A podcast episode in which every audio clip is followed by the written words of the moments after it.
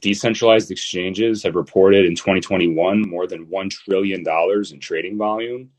And this article goes, goes on to mention that's a 858% increase compared to 2020 decentralized exchange volume.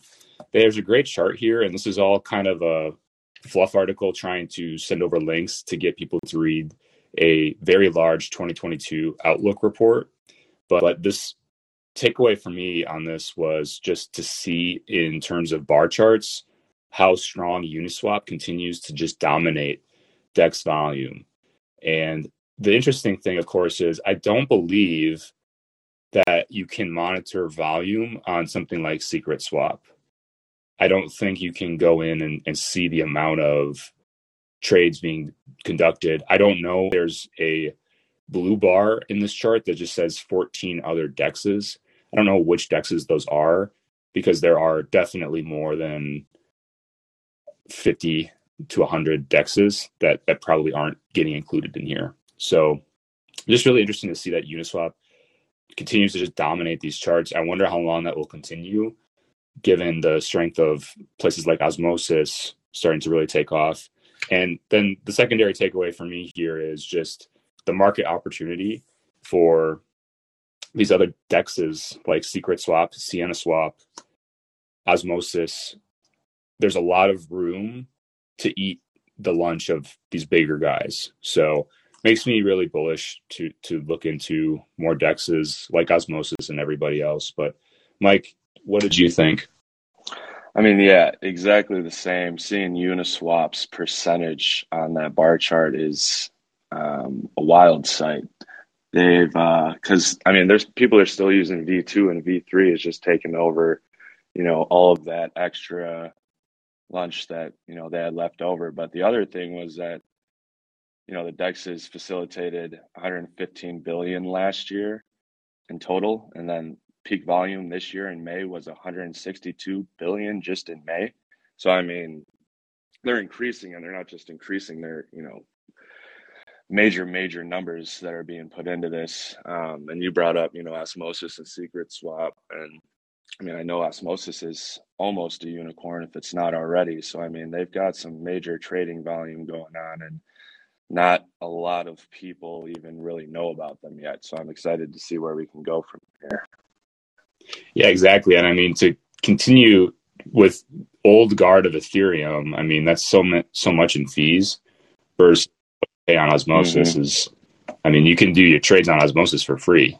So I struggle with this a bit, but I think there's just so much in terms of pre-established mindshare on development and some of the early, early DeFi lending and leverage protocols that launched on the Ethereum network that have just become so ingrained. So that's going to be hard to disrupt, but I think it can happen. And, you know, I continue to be bullish on, on that stuff. So definitely. Cool. I know you got a, a interesting article here, with a little bit of clickbait, but why don't you kind of intro yours? A little bit of clickbait might be a uh, understatement, but uh, title is Bitcoin worth 15 quintillion is just another day in crypto.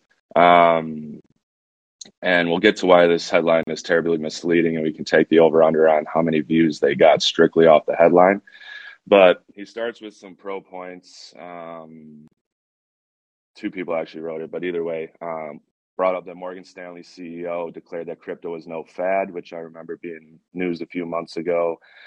Brought up that you know the New York mayor elect will get paid in Bitcoin and just brought up the various uh, crypto naming deals that have happened throughout the last year, including you know $700 million contract for Crypto.com for the Staples Center. Uh, FTX signed with MLB in June, and they just got the Miami Heat's arena for 19 years. But then, uh, you know, it gets to the cons of why Bitcoin is glitchy and just full of weirdness, as he says. Um, he brought up, you know, when Bitcoin falls more than 10% like it did in May, uh, Coinbase and Binance both suffered outages, which is true. And I remember really pissing me off and a lot of other people because that's one of the things with crypto is we are not the traditional finance market. So if it's going down, it's got to go down, in our opinion. I feel like that's the uh, general consensus. If you've ever used anything like FTX before, you know that they use price bands, which means that if trades are like too far from their current levels, they kind of cool it off for a little bit, which I'm more for than completely shutting everything down.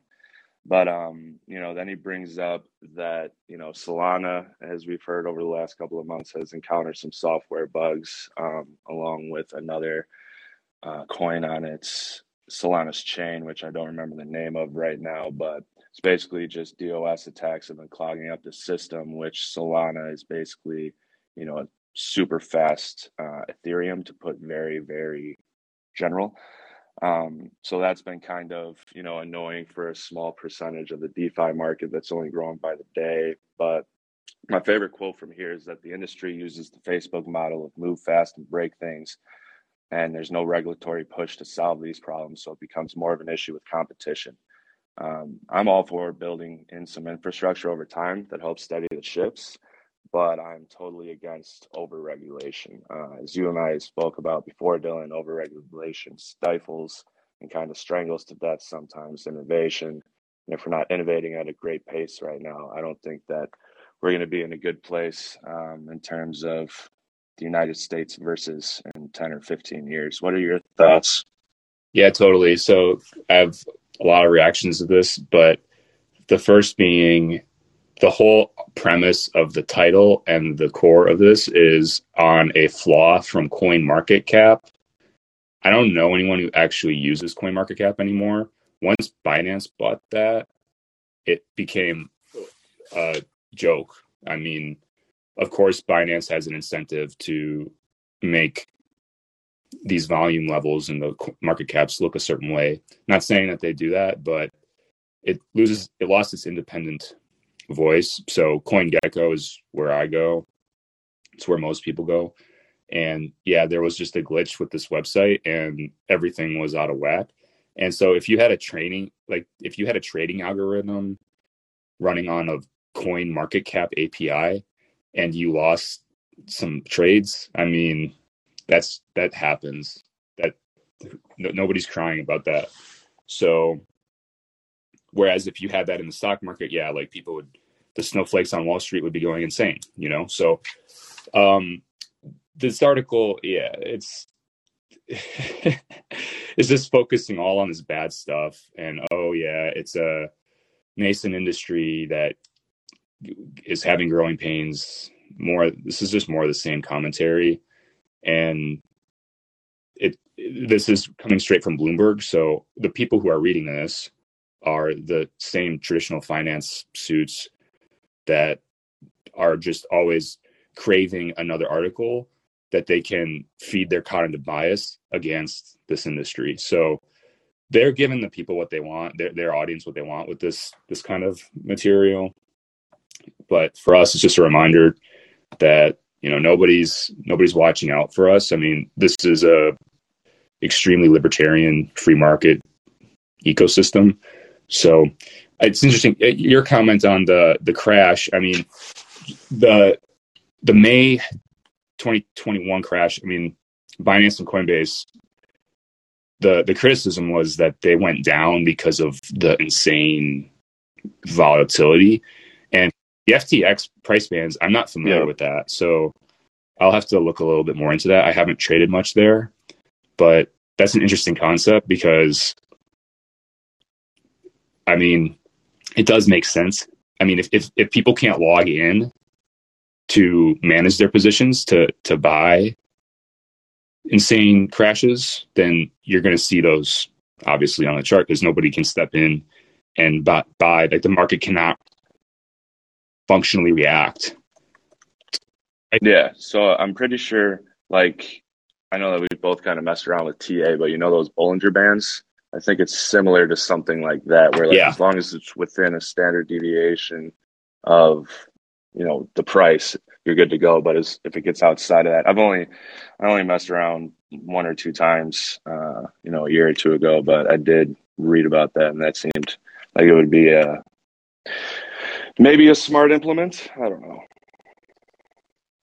Well, yeah, and that's my my whole thing with that has been I used to do this more, but I would put limit buy orders at certain insane like bottom fishing levels where I would move them down maybe every night in case there was like a 20% dip, a flash crash overnight. You know, I'd want to catch a wick for a little bit of a, a, a slice because those those flash crashes tend to be very brief. And if you had just been lucky enough to like catch it, I mean, do you remember that in 2017 when Ethereum went from like 100 to like dollars or something like or like 30 so it's like Yeah. all you had to do was have have a couple limit buys on right so uh, i haven't done that in a while but um yeah i mean that this article again is just so solely focused on a bunch of negative stuff. And hey man i mean if it keeps it's this stuff is going to keep people from coming into the space. But at the end of the day th- those kind of traditional finance people aren't going to be convinced by a bloomberg article to to start toying around with crypto. So it's it is i don't get too triggered over this stuff anymore but just another Oh man, see this. I was I, just one last thing. This like this literally pisses me off. Like if I wasn't in the crypto arena or anything else, and I saw the headline 15 quintillion, and I read the whole article and realized that it was due to uh, display only error on a single website when you can check a bunch of other websites. I would have been pissed they wasted my time. But that's just me.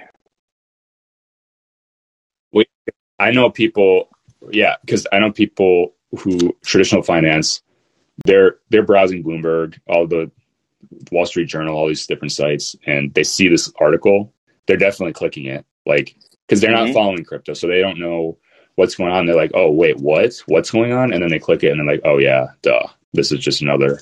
So definitely clickbait, but hey, they they got it. They penetrated our show and it's it's the slow news the past couple days. So, you know, if we get a chance to dunk on Bloomberg, we'll take it. But um, I think we could take caller queue questions. Oscar, I'm going to bring you up, and if you have any thoughts, definitely feel free to share. If not, Hey, hi guys. Merry Christmas. um, you too, sir. thanks. so I, I, I think the news, like, well, it's good. It's good actually. Like, as long as these main mainstream news talk something good about it, yeah, then, then that's good impact. But overall, like, I think the dexes will be the future, especially when they kind of create the trading news in the so-called uh, swaps and uh, expand to each other networks. I mean, like Secret Networks doing with bridges. I mean, just it's just epic. I think, uh, and also like if people gonna hear more about the secret bridges, then there will be understanding the value of it. I mean, when you want want to do a swap, like it's you can do it privately. I mean, there's so many other projects that's gonna use the DEX and also for the launch pads that are going to be bringing the price mode and uh, that that will be such a huge impact I think in quarter one because we ha- we know some of our partners are working on that and percent. I can't wait to see the the Sienna launchpad coming live soon, and all the awesome projects that are going to be utilizing these new launch pads. And the the ecosystem is really flourishing on the Secret Network, no doubt about that. I mean, the that's what got me so interested in the, the first place was just secret bridges, bridging in other assets, getting it off of the Uniswaps of the world, where you're getting front ran by algorithms and everybody's just trying to snipe your position, not to mention the fees. So, hmm and then osmosis too. And to your point, Oscar, the the ability to bridge into secret network is great, but then if osmosis with the the IBC functionality that the Cosmos Tendermint allows for, it's it's really changing everything. So, I'm super bullish on the whole space of of the Cosmos ecosystem. I think articles like this, not the uh, Dex article, but like Bloomberg, they're hard to understand what's going on in Secret Network and Cosmos a little bit more so than just the the standard stuff that you see in the media. So for anybody who just takes a couple hours in their week to actually toy around with it, the light bulb will go off. I, I can promise that. So what do you think, Mike? I mean, yeah, it did for me. I mean, I think that me and you just spent two hours on a Zoom call and you were kind of helping me walk through it. And then I poked around for, you know, maybe a full day or two by myself and I was, I was hooked. I mean, once that, once that light bulb goes off, it does not, you know, turn back off. Uh, ever since then, you know, I'm basically on there every day trying to learn projects and, you know, like you said, you're very bullish. Um, and to that point, you know, I'm definitely pushing my chips towards, uh, you know, Secret Network, Osmosis, Atom, Cosmos, um, UST, everything, everything that, uh, everything that has a great horizon for 2022. I'm very excited for. 100%.